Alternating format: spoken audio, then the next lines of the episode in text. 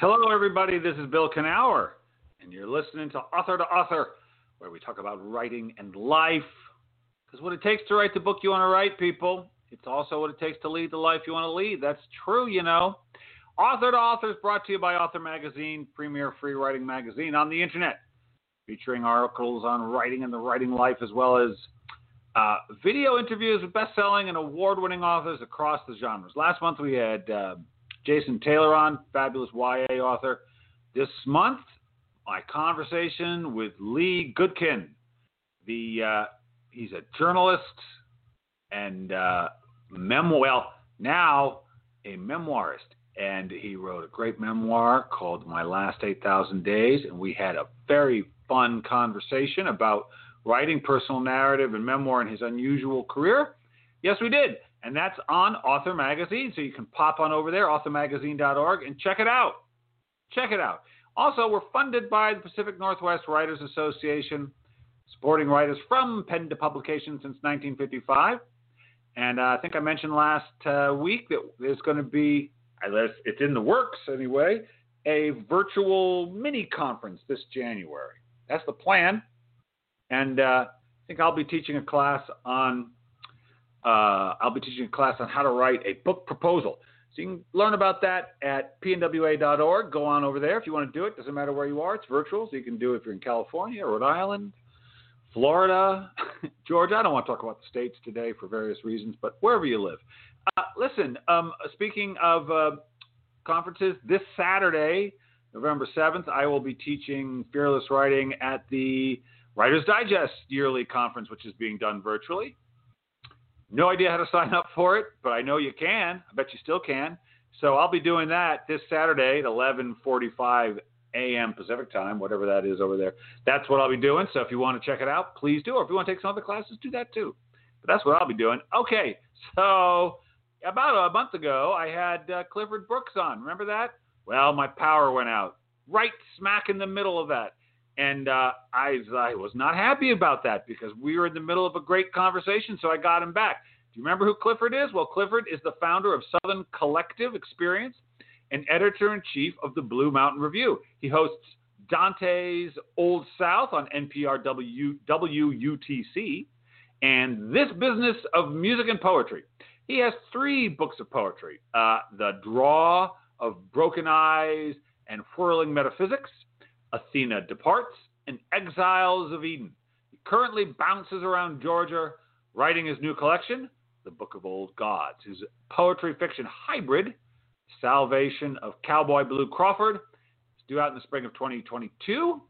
And, well, like I said, we started this conversation, so we're going to have him back on. Let's see if we can finish it this time. Clifford, how are you doing? I am good, dog. How are you doing? Uh, I'm not going to lie, Clifford. I didn't get a lot of sleep last night, but you know what? Here I am. Here I am, and uh, yes, I'm ready to talk about about you, Clifford. I'm going to talk about you. Um, well, I'm glad I'm here to do so.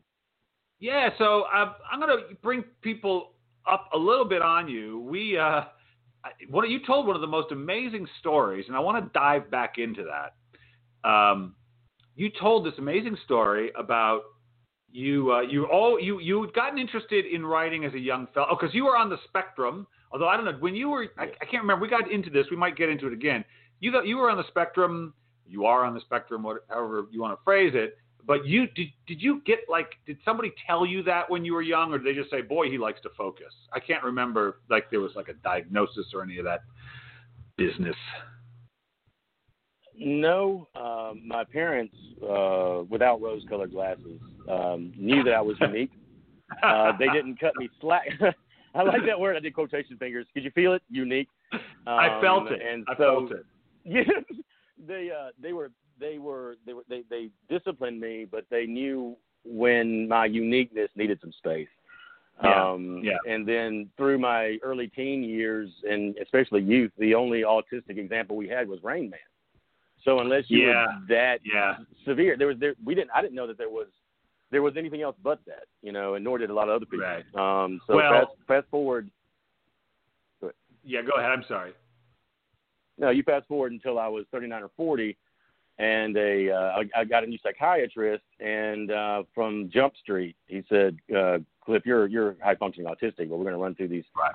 tests right. and make sure." And he's extremely meticulous with it. And um, where people ask me, "Well, did you feel ostracized, or you know, did you feel like you were, you know, somehow pigeonholed or pegged?" And I said, "No, there was a tremendous freedom knowing what I was dealing with."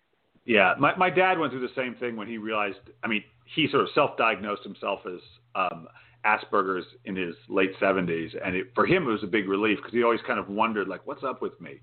And you know, again, this was his own diagnosis, but it probably makes sense. However you want to. I don't even like the word diagnosis. Quite frankly, I feel like it's not.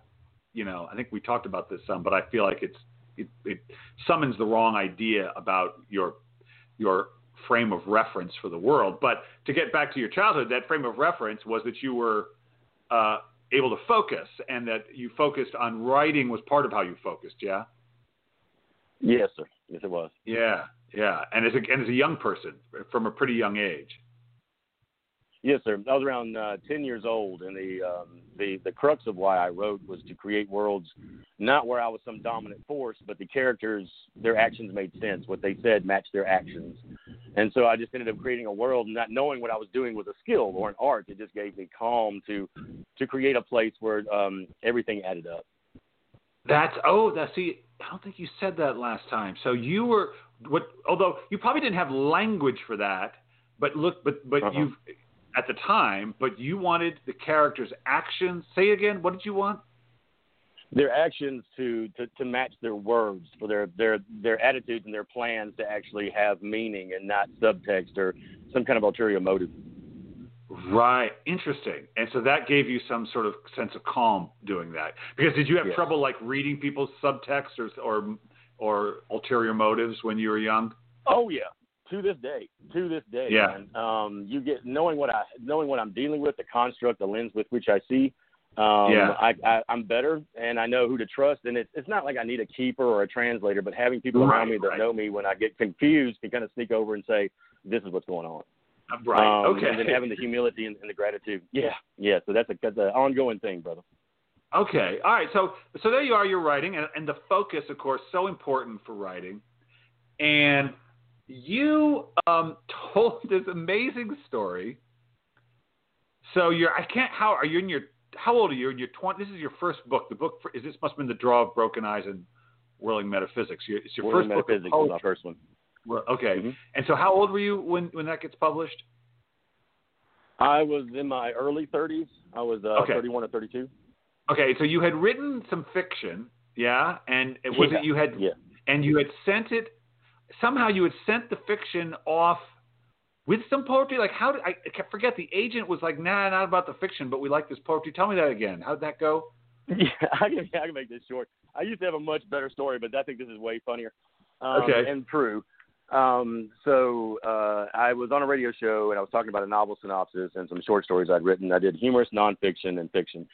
And Okay. this agent in New York sent me an email and said, "Hey, I love this fiction. Can I see your synopsis and stuff like that?" I'm like, "Sure." And so Okay. before I sent it, uh, there was a voice that said, "Just throw in those three poems. The only three poems I have. That's it." And I threw it in there, and um, that, that that Friday is when the agent called me and said, "Cliff, we we we really enjoy your prose, but this poetry, man, that's where it's at. Do you have more of it?" And again, that's where I was at that proverbial crossroads where I could say no and be honest, or lie through my teeth and hope for the best. And I picked the latter. Uh, and so he gave me four days to turn in 80 pages. And although I'm sure that they are, were terrible, I sat down and, and hammered out. And it was no easy feat. I don't want to sound like I'm being uh, flippant about this, but I No, didn't no. read any poetry. I locked I locked into it and realized that. Uh, and again, it was, it was an epiphany. And in that time of panic, wait. Why don't you, since you can't play music the way music makes you feel, try and do that with words? And Right. so that's how I created my voice. That's how I came in it originally, and I and and it was done in the bubble. Um, That- so it was it was it was a yeah. I love this story. I love this story uh, for a lot of reasons. Uh, so I, I assume that the 80 pages you sent, they didn't say, perfect, let's go to press. They probably asked you to rewrite some stuff, or how did that go? Oh yeah, thank God. I'm just I'm glad I can't find that pulpy mess because I'm sure it would depress me. But they they saw um they saw in the poetry uh that what I call the divine flame that that that birthright that artists have. And I'm not being I'm not Yeah. being romantic about it. It's No, no, it's your no, no. Nope. They could they they could see that that kernel, and then uh, there were there was a, an extremely intense two years of uh, obsessive editing that really Oh, honed me as a poet. Wow. Yeah. Wow. Yeah. Okay, so first you write this stuff in a frenzy, and then you spend two years editing. And was that I, I, I may we may this may be all we talk about, but I don't even care. So we uh, so you you you uh, how was that two years? Did you because you had to because you in your mind you weren't a poet yet. You know that's the kind of a thing as writers we have to we get these labels and but you were having to wear a new hat and uh, and now you're having to like work with somebody. Like, how was that two years? Was it scary? Was it weird? Were you excited? How was it? Yes. yes, all those. Uh, uh, I mean, in, to the short of it, yes. Uh, there were a lot of 4 a.m. bare face to the mirror. What the hell have I done? moment. yeah. Um, then there were these much, um, much, much longer periods of peace, finding this language that I didn't know was in me. Um, there, without saying, I'll, I'll, I, I put an aside to everything. I'm not trying to be esoteric about this, but when I unlatched those hinges to the treasure chest of poetry, all of these sounds, uh, always listening to music, music being the driving force to nearly everything I do, or at least a significant part of it. Um, Yeah. Reminding myself, and, and, and it's the harmony and the melody, the way the words sound within, not just at the end. It became a it became a fun game, you know, where I, Yeah. would, I thought I figured I thought I'd figured the poem out, and then there'd be another technique or another sound that would make me go back and kind of rearrange things Yeah. seeing words more like and when writing poetry is like finger painting where you they're literally they're malleable objects where you can mash them around and push them in a stanza here and a line there and a line in Yep. gambit and then you know trying to trying to mirror it with a, a diptych and a triptych because you know in the end if you don't like now I get like a 12 year old excited talking about Right. these things and I think that if you if you if you lose that you get too full of yourself and your poetry reflects that and people people disengage Man, I'll tell you what you called it. What the what did you call it? The eternal. What would you call it? The flame. The what flame? the divine the, the yeah, the yeah. divine The flame. divine flame. I, I think it's I think it's spot on. And um, you know, I'm working on a book now. I'm, I my editor sent it back, and she was like, "This is great. I love it, but I got these. I need these things. And by the way, can you get it to me by November 17th?" And I was like, "No problem." And so back in I go. And um, and the thing is, Clifford, is you know, I this is writing on a subject that I write about a lot, which is like we so you and I talked about fearless writing on your on your show. And I can write about this, but I don't want to just write about it. I want that what you called the divine flame. I want the inspiration. I want the surprise. I want the flow. I want to be connected. I don't want to just do it. You know? And so even though I have this deadline and I'm very fluent in this subject matter, I don't want to just do it. Without that flame, Uh-huh. without that giddy app, it's not the same. It's just not the same. And especially when you can imitate yourself, which I can at this point, you know. So Right. I hear you, brother. I hear you. It's where it all comes from, agreed I think. So, all right, so you publish it. You publish Draw of Broken Eyes and Whirling Metaphysics. What the hell happens then? What what happens to Clifford Um, when he publishes his first book? It it was good. The, publisher that, that contacted me um, to to publish the Draw of Broken Eyes and Whirling Metaphysics uh, was a small to middle range publisher, and and uh, the, the virtue in that is that you get to learn the business from the inside out. It's much more one on one, and Yeah. I learned the science of the book. So there's a surreal moment, uh, to say the least, when you get that first box of books.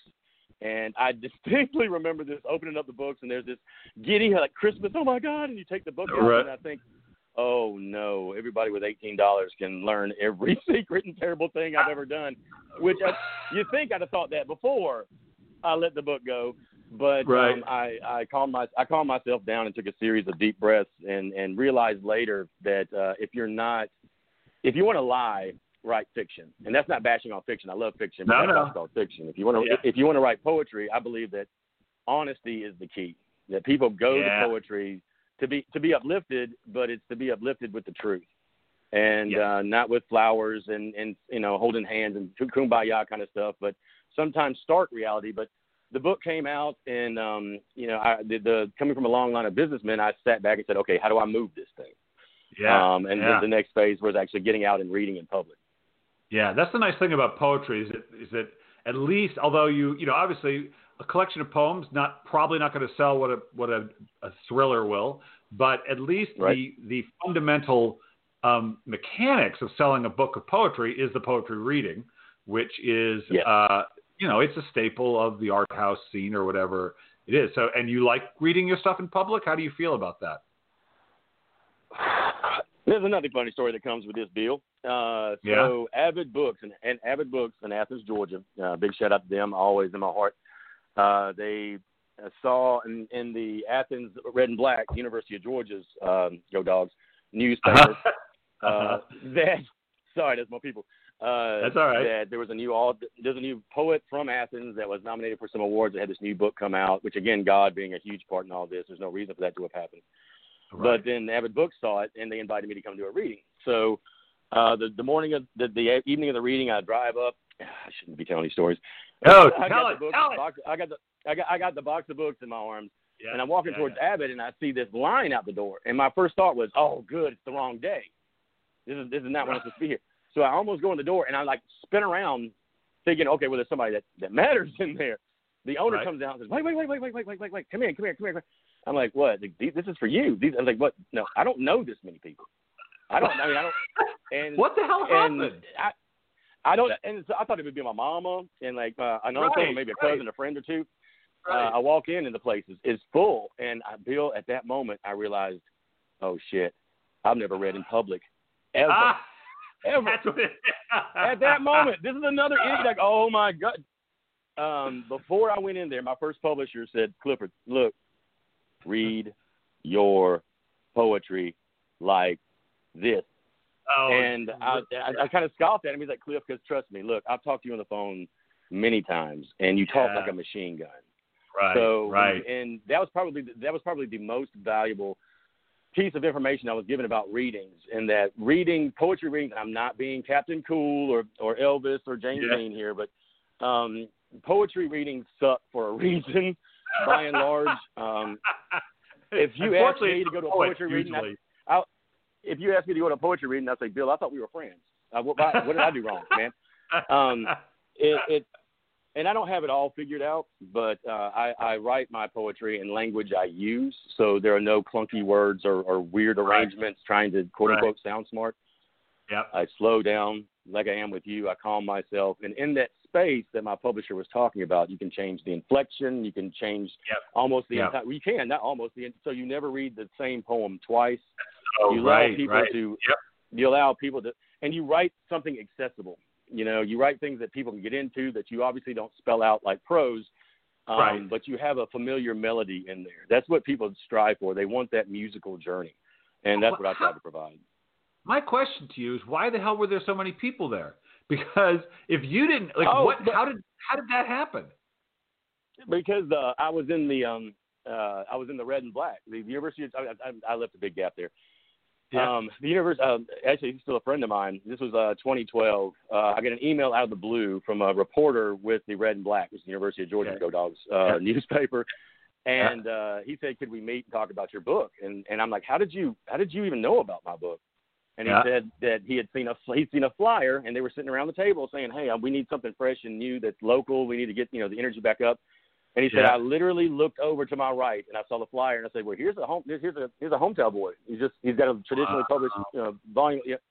And I mean, it, it, it's you know, there's no coincidence in the universe, and I'm not trying No, by I any don't- degree to, to preach here, Yeah. but it so it was it was through that that announcement that um and you know, of course University of Georgia being a, an enormous school that uh, they they brought in enough people that you know and, and as frightening as it was there's a part of you that's exciting without getting too much ego that okay there's something to this you know Oh, there's something yeah. that's drawing these people here Well, also, what's nice is I was just writing about this in the book about why we share our work. Like what, like what, what really, why do you do it, really?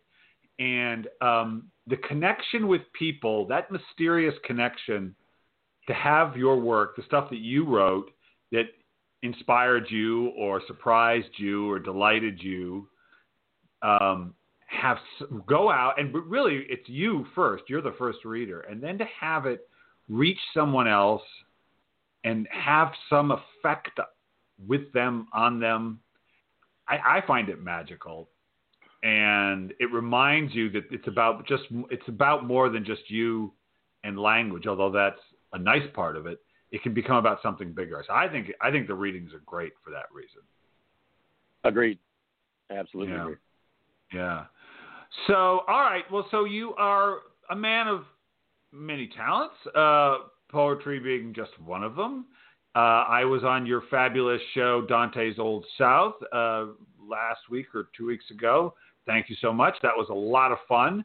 So you have that. You do that show. You're the editor of Blue Mountain Review. Uh, did you start Blue Mountain Review, or were you recruited to edit it? How did that go?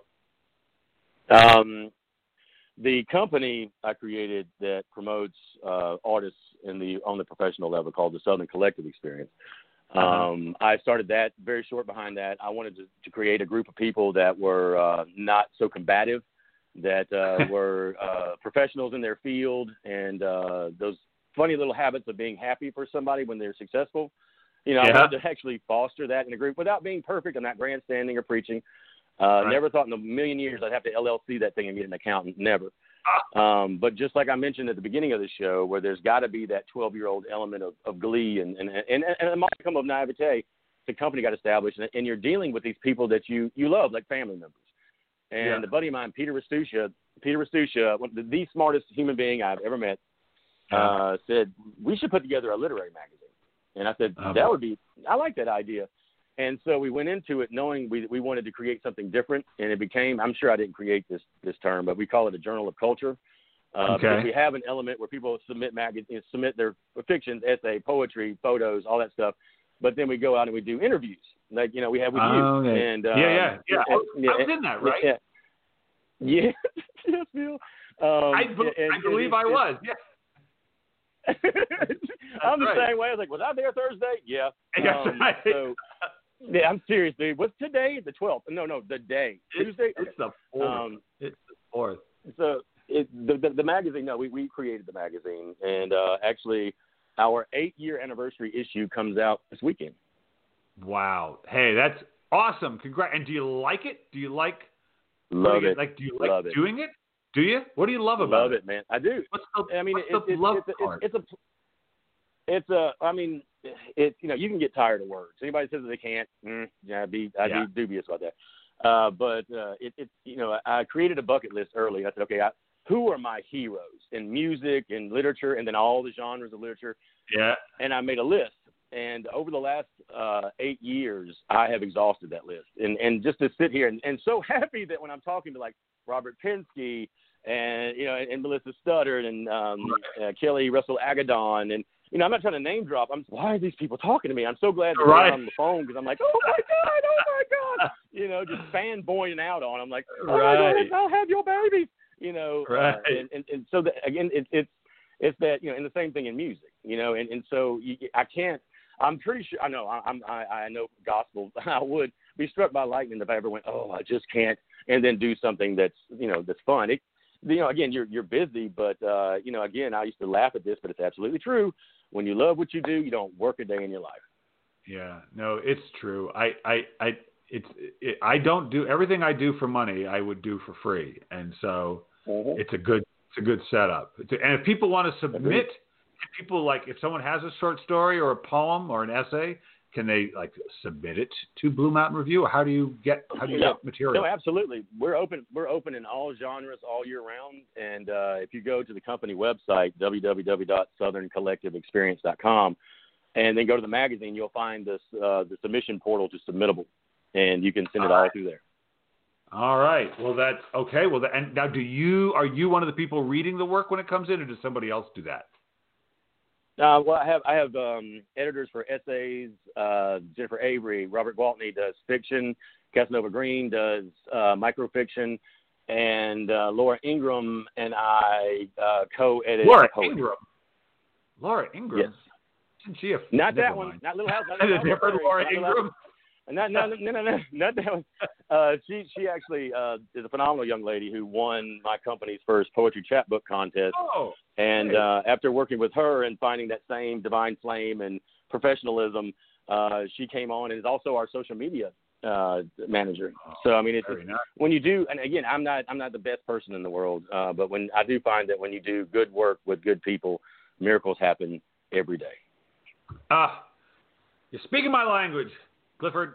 I like it. I thought I might. I like it. Okay, so let's go. What's happening with Clifford right now? You're you're working on the Book of Old Gods and Yes, sir. the Salvation of Cowboy Blue Crawford. Is that completed? This fiction poetry hybrid is it done? It is close to completion. It's in the editing phase. I've had um, the a huge shift in my focus in 2020 uh, in, in a, an extraordinarily positive direction. Put me back on track with why I write, why I love to write, and that that that childlike joy came back, and I started to you know laugh at my own jokes and go, oh, that's cool, you know. Um, and I found that the rest of that story with Cowboy Blue Crawford found me. Uh, the Book of Old Gods has about uh, a fourth left to do that I feel in me from this year, especially, and, and, and into next. Um, but the, the, the destination I see, the light at the end of the tunnel, I finally have um, in fine focus. yeah. So you, you you got some you got stuff cooking, a nice variety of things cooking. That must feel good. It feels fantastic, man. It, it, it's uh, for uh, when you're um, to to to have a purpose uh, makes dealing with some harsh realities much easier. Yeah. Well, you know, you know, I think about harsh realities. They become good stories later on. That's my feeling about it. Exactly. Exactly. become- We, this has got to be the most quotable show I've ever been on. like, this be a Hey, man. That needs to be a bumper sticker. that. That Yeah. does.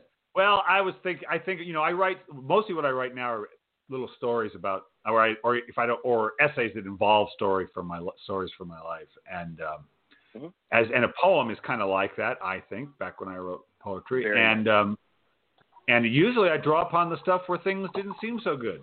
You know, where it's Mhm. often those moments when things weren't going so well that I look upon Exactly. as the best material. Yeah. Exactly. I mean, because I think at the end of the day, people don't want to have sunshine uh, blown up their backside. They just want to hear that everything's going to be all right. And you you That- can't say that without saying that you've been through something. Hey, you know what? I realized that, that the only thing I ever say, Clifford, in all the thousands of essays I've written is everything's going to be okay, even when it looks like everything's not okay. Like that's all I say again Mhm. and again and again. It's going to be all right. Mhm. Like that's my job, Clifford. As I say, It- it's it is. okay. That is our responsibility to our readers is, is to tell the truth and, and and be that quiet voice that says it's going to be all right. It's not going. You know, I'm not going to say it's going to be butterflies and rainbows, but we're going to get through this if we do it together. Yeah, I like it. I like it. That's the truth. That's what we want. Well, Clifford, you're a good guy. Uh, I'm so glad I got you back on here. Uh, I, although sir. I'm not quite done with you just yet. Um, not just yet. I have you- one more question for you. One more question. Uh, what I want you to do is finish the sentence. If writing, all the interesting writing you've done over your life has taught you anything, it's taught you what? Be honest. Yeah. Be honest with yourself and with the public.